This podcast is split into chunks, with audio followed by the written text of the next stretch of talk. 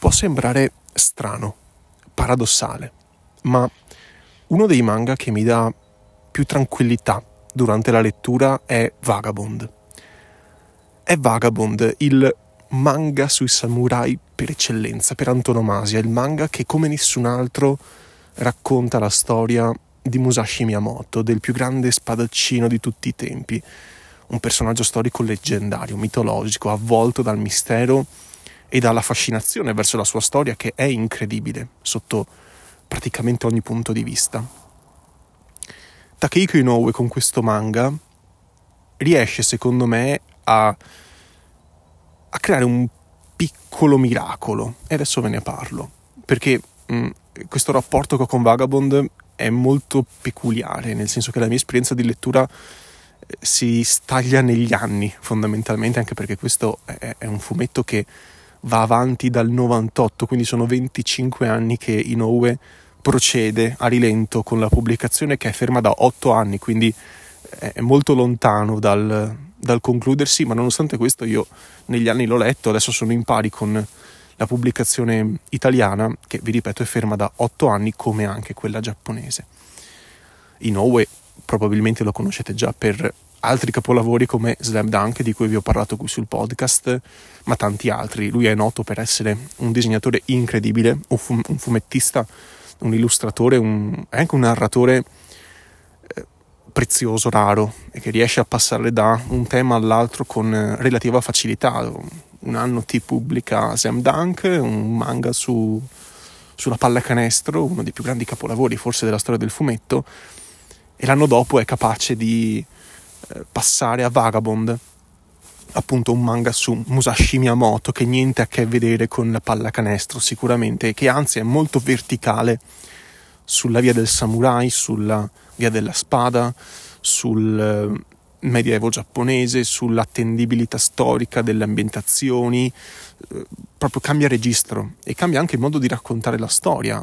mentre Slam Dunk è un'opera adolescenziale, è un'opera di crescita personale dei protagonisti attraverso lo sport, no? E quindi si parla di personaggi molto giovani che scoprono se stessi, che lo fanno attraverso un mezzo, eh, un mezzo che è quello sportivo, che racchiude al suo interno mille significati diversi, quindi Noe eh, pesca da quel mare, diciamo, di significati, di morali, di contesti, di ambientazioni e ne tira fuori un'opera incredibile, però sulla pallacanestro.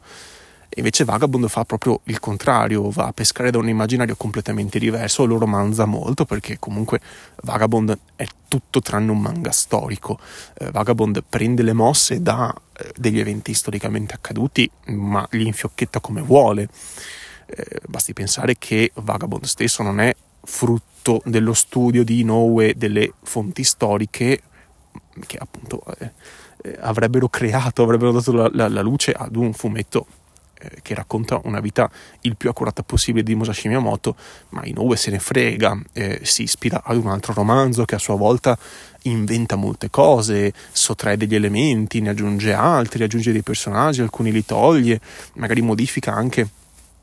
la collocazione storica di alcuni eventi, insomma Inoue si diverte, gioca con la vita di Musashi Miyamoto, eh, la rende coerente per una narrazione senza ispirarsi esclusivamente o comunque sia senza ispirarsi preponderantemente a, a, diciamo dalle fonti storiche, fonti storiche, quindi eh, Vagabond è assolutamente una storia che è nata per la narrazione a fumetti, ok? E che cosa succede in questo Vagabond? Si parte dalla nascita fondamentalmente del mito di Musashi Miyamoto, dal, dalle, dai 13 anni di Takezo, il protagonista, un po' alla volta cercherà di farsi un nome all'interno del, del suo tempo eh, tramite l'arte della spada. Eh, Takezo è un personaggio ossessionato dalla spada, ossessionato dal diventare un, un uomo incomparabilmente forte, ossessionato dalla figura del padre, che egli stesso si, eh, si è sempre definito uomo incomparabilmente forte e quindi parte per questo pellegrinaggio fondamentalmente infinito all'interno del Giappone medievale eh, sconfiggendo maestri di spada, eh, sconfiggendo samurai, altri ronin, vagabondi, fino ad arrivare a scoprire qual è il suo posto nel mondo fondamentalmente. Quindi è un manga per certi aspetti eccezionale perché alterna dei momenti, dei capitoli di pura azione, pura azione, peraltro con delle tavole, con delle illustrazioni, con una messa in scena sbalorditiva, veramente sbalorditiva, forse Vagabond è il manga meglio disegnato di Takehiko Inoue, è una cosa veramente eh, eh, sbalorditiva. Alterna questi capitoli di pura magnificenza estetica a degli altri capitoli di pura riflessione filosofica, eh, anche religiosa a volte, di Musashi Miyamoto, che appunto è un uomo del suo tempo, è un uomo del suo tempo, si dedica non solo all'arte della spada ma anche a quella della scrittura, per esempio. Riflette molto, in modo molto bidimensionale per certi aspetti. Non, non vi aspettate un trattato di filosofia orientale, non è questo Vagabond, non l'è mai stato e non lo sarà mai però si sofferma tanto sul dare uno spessore a Musashi Miyamoto, sul dare delle motivazioni a Musashi Miyamoto, che non deve essere solo una bestia assetata di sangue che va in giro ad ammazzare gente per il suo puro divertimento personale. Non è questo, non è un serial killer Musashi Miyamoto. Inoue cerca in tutti i modi di dargli una dignità anche filosofica. Eh, ogni combattimento è una scoperta in più, ogni combattimento, ogni, ogni pellegrinaggio in più, ogni viaggio in più che fa Musashi lo fa non solo per affinare l'arte della spada, ma anche per capire cosa fare nella vita, che cosa è giusto perseguire. Più volte gli viene proposto di mettersi, eh, di, di, accasarsi, no? di mettere su famiglia a Musashi Miyamoto, che comunque ha delle pulsioni umane, dei sentimenti umani, ma lui da, da spadaccino ossessionato qual è, ogni volta declina e prosegue nel suo viaggio solitario eh, in mezzo nel Giappone feudale, medievale. Ma non si racconta solo la storia di Musashi Miyamoto, si racconta anche la storia di un paio di comprimari interessantissimi eh, Kojiro Sasaki, il suo antagonista finale, potremmo dire, ovviamente la fine di Musashi Miyamoto è già scritta, nel senso che ovviamente eh, Inoue si prende molte libertà, però le, mm, le macrofasi di vita di Musashi quelle sono. Quindi si parte da quando lui abbandona il villaggio di Miyamoto, quando partirà per la guerra, quando finirà la guerra, quando cercherà poi di eh, diciamo, attarcar briga con eh, la scuola Yoshioka e poi si finirà ovviamente con eh, lo scontro Musashi eh, scontro leggendario. Quindi appunto si vede anche la vita di Kojiro, peraltro per molti aspetti romanzata, forse ancora di più di quella di Musashi. Eh, si vede qual è il percorso parallelo dei due spadaccini che sono destinati a incrociarsi e, a scontrarsi ad un certo punto. E più si vede anche la vita del miglior amico, dell'amico d'infanzia di Musashi, Matachi, che invece ha un percorso esattamente opposto, non segue la via della spada, lui è un bugiardo nato, un, un mentitore provetto, una persona uh, che è proprio il, l'esatto contrario di Musashi, non è valoroso, non è coraggioso, ha paura di tutto, cerca in tutti i modi di arrabattarsi in questo mondo cercando di entrare nelle grazie dei più potenti. È così. Però anche lui farà un grosso percorso di miglioramento, una scoperta di se stesso veramente eclatante, un, veramente un, un bel personaggio, secondo me, Mataci. In più ce ne sono anche tanti altri, eh, c'è il Bonzo, ci sono tutti i maestri, c'è la Yoshioka, ce ne sono tantissimi di personaggi. Ognuno di questi crea un tassello, un puzzle eh, veramente molto bello da osservare. Bello da osservare perché tutte le storie che vengono raccontate da Inoue ad un certo punto si incrociano, ma non è necessario, nel senso che sono tutte delle piccole macro trame che ad un certo punto entrano in contatto, ma per moltissimi capitoli, moltissimi volumi restano isolate e procedono. Quello è un Giappone medievale, un Giappone feudale, non, non ci sono i messaggi, non, non, ci si può scambiare lettere con facilità. Eh, se ci si perde di vista, poi non ci si vede per dieci anni e, e, e chissà quando e se questi personaggi si rivedranno mai. Quindi è, è per questo che alcuni semplicemente prendono la deriva, se ne vanno eh, le strade si, tra questi personaggi si dividono, proseguono con la loro vita, magari pensando ancora no, gli uni degli altri, gli uni agli altri, però eh, magari senza rivedersi, vi ripeto, per 5, 6, 7 anni. E poi quando c'è il momento del reincontro, portano con sé tutto il bagaglio di eh, conoscenze in più che hanno fatto e, e se le scambiano reciprocamente anche solo con uno sguardo, senza magari neanche riconoscersi di prima in prima battuta. Quindi, appunto, Inoue ci tiene molto a questa cosa, a farti sentire questa distanza tra i personaggi, ehm, questa solitudine esistenziale di Musashi Miyamoto che si isola appositamente. Su- l'unico suo pensiero è capire cosa significa essere incomparabilmente forti e basta, non gli interessa nient'altro, la sua vita è dedicata esclusivamente a quello scopo e attraverso il suo pellegrinaggio scoprirà un po' alla volta quali sono i vari significati che i grandi maestri danno a, questo, a questa espressione. Da dove arriva questa espressione, da dove l'ha imparata suo papà, da dove nasce questa sua ossessione anche per, per questo concetto. Ed è veramente, secondo me, strabiliante il modo in cui Noe riesce a mettere in scena queste vicende, queste storie, questi combattimenti.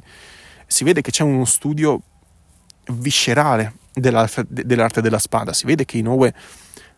eh, sa di cosa sta parlando, si vede che ha perso del tempo a capire come funziona l'arte della spada, come funziona il kendo, per esempio, lo, lo yaido. Eh, ha studiato le varie tecniche e ha cercato in tutti i modi di metterle nero su bianco nel modo più spettacolare possibile. Non ci sono i colpi speciali qui su Vagabond, non ci sono le tecniche mistiche, non ci sono gli effetti speciali, non, non, non ci sono, non ci sono le, le onde energetiche in Vagabond, è tutto molto reale, tra virgolette, però Inoue eh, non si priva della gioia, de, del godimento da artista, immagino, di creare delle doppie splash page evocative e, e, e dettagliatissime con questi corpi eh, rapidissimi, queste spade meravigliose che si incrociano l'un con l'altra mm, in questa danza, in questo valzer della morte, perché questo è eh, disegnato in modo superlativo, eclatante, una cosa veramente rara ancora meglio, vi ripeto, di Slam Dunk. E, e questo è. Vagabond è un manga, è un'opera in, in prima battuta estetica, è, è, un, è, pornografia per gli amanti di questo genere, è, è proprio un, una ricerca della bellezza estetica, della perfezione più pura e, e più gloriosa da vedere. Questo è in prima battuta. Poi c'è anche la, la, trama che è interessantissima, che è mitologica. Vi ripeto, la storia di Musashi Miyamoto è, è, è qualcosa veramente di eh, più unico che raro perché è attorniata da leggende e miti eh, che, che la rendono estremamente affascinante. Inoue prende da quel bagaglio, prende dalle fonti storiche, prende anche dalla sua pura e semplice fantasia e ne fa un'opera eh, con tanti alti e bassi, nel senso che si vede che ci sono stati dei periodi di non pubblicazione. Inoue alcuni concetti tende a ripeterli, tende a ripetersi, tende a ripeterli e tende proprio a eh, puntare i piedi su alcuni capisaldi della filosofia di Musashi che forse non avrebbe senso neanche reiterare, perché magari già detti dieci volumi prima di quello che stiamo leggendo in quel momento. E quindi uno dice, vabbè, questa cosa qua già la so, andiamo avanti. Può capitare un paio di volte. Questo perché la storia editoriale di, di Vagabond è, è, molto travagliata, specie, vi ripeto, negli ultimi anni sono otto anni che eh, la storia non sta venendo pubblicata dall'autore stesso, quindi insomma eh, ci sarà un bel gap. E, e non è concluso, non è concluso il manga. Quindi si sente questa cosa, è inutile negarlo, eh, si sente che magari alcuni capitoli sono fatti per il puro godimento dell'autore, la trama non va avanti, non, non c'è un ragionamento in più, non c'è niente di... Eh, non, non, c'è un tassello nuovo, semplicemente sono capitoli, sono 40-30 pagine di eh, riflessioni, di allenamenti, di tavole evocative, di paesaggi incredibili eh, di combattimenti, magari anche solo mentali, di Musashi che tenta di prepararsi a quello successivo studiando l'avversario, capendo un po' più di se stesso, capendo come eseguire una tecnica al, nel migliore dei modi. Quindi ci sono alcuni capitoli assolutamente vuoti da questo punto di vista narrativamente, ma pieni di passione, pieni proprio di eh, arte per l'arte. Eh, bello per il bello. Perché ha fatto questo capitolo? Perché è incredibile. Perché si è messo lì, eh, magari non aveva ancora ideato come proseguire con la trama e ha perso eh, dei giorni, delle settimane per fare il capitolo eh, puramente evocativo che aveva in cantiere da tempo. Eh, quindi questo è un manga di silenzi, di azione, di riflessione, di mm, filosofia anche, ed è un manga molto diverso da quelli precedenti di Inoue, molto diverso da Slam Dunk. Ok, sono proprio due approcci completamente diversi alla narrazione,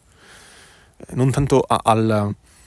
alle tematiche, proprio al tipo di narrazione che vuole portare avanti Inoue. Gioca molto, più, molto di più, vi ripeto, con i silenzi, con i non detti, con le riflessioni, con eh, le immagini evocative, con questi aspetti qua di una narrazione che secondo me funziona molto bene e spero che a un certo punto Vagabond possa, possa concludersi e quando effettivamente finirà ve ne riparlerò qui su Inchiostro Pixel perché evidentemente un giudizio complessivo di un'opera non conclusa non si può dare. Specie di un'opera come Vagabond, che per quanto il finale ce l'abbia già scritto, perché è quello storicamente accaduto, credo, insomma, immagino che eh, Inoue non voglia, eh, non voglia andare contro che, quelli che sono i fatti, diciamo, storici. Quindi per quanto abbia un finale già scritto, perché quello è, eh, sono molto curioso di vedere come Inoue eh, possa eh, decidere di metterlo in scena, perché è tutto lì. È tutto lì. La magia di Vagabond è quella. Sapere, conoscere per sommi capi una storia, vedere però come l'autore decide di metterla in atto. Questo secondo me è, è veramente interessante ed è il motivo per cui secondo me vale la pena leggere um, Vagabond. Con ciò detto, vi ringrazio dell'ascolto, vi do appuntamento alla prossima puntata e fatemi sapere ovviamente cosa, cosa, ne pensate, se avete già letto Vagabond, se lo conoscete, se avete intenzione di leggerlo, insomma è un'opera che ovviamente vi consiglio per quanto, vi ripeto, non sia ancora conclusa, eh, in ogni caso secondo me merita un, una lettura, anche solo per l'ambientazione che è dettagliatissima ed è molto bella da, da vedere. Di nuovo grazie dell'ascolto e alla prossima.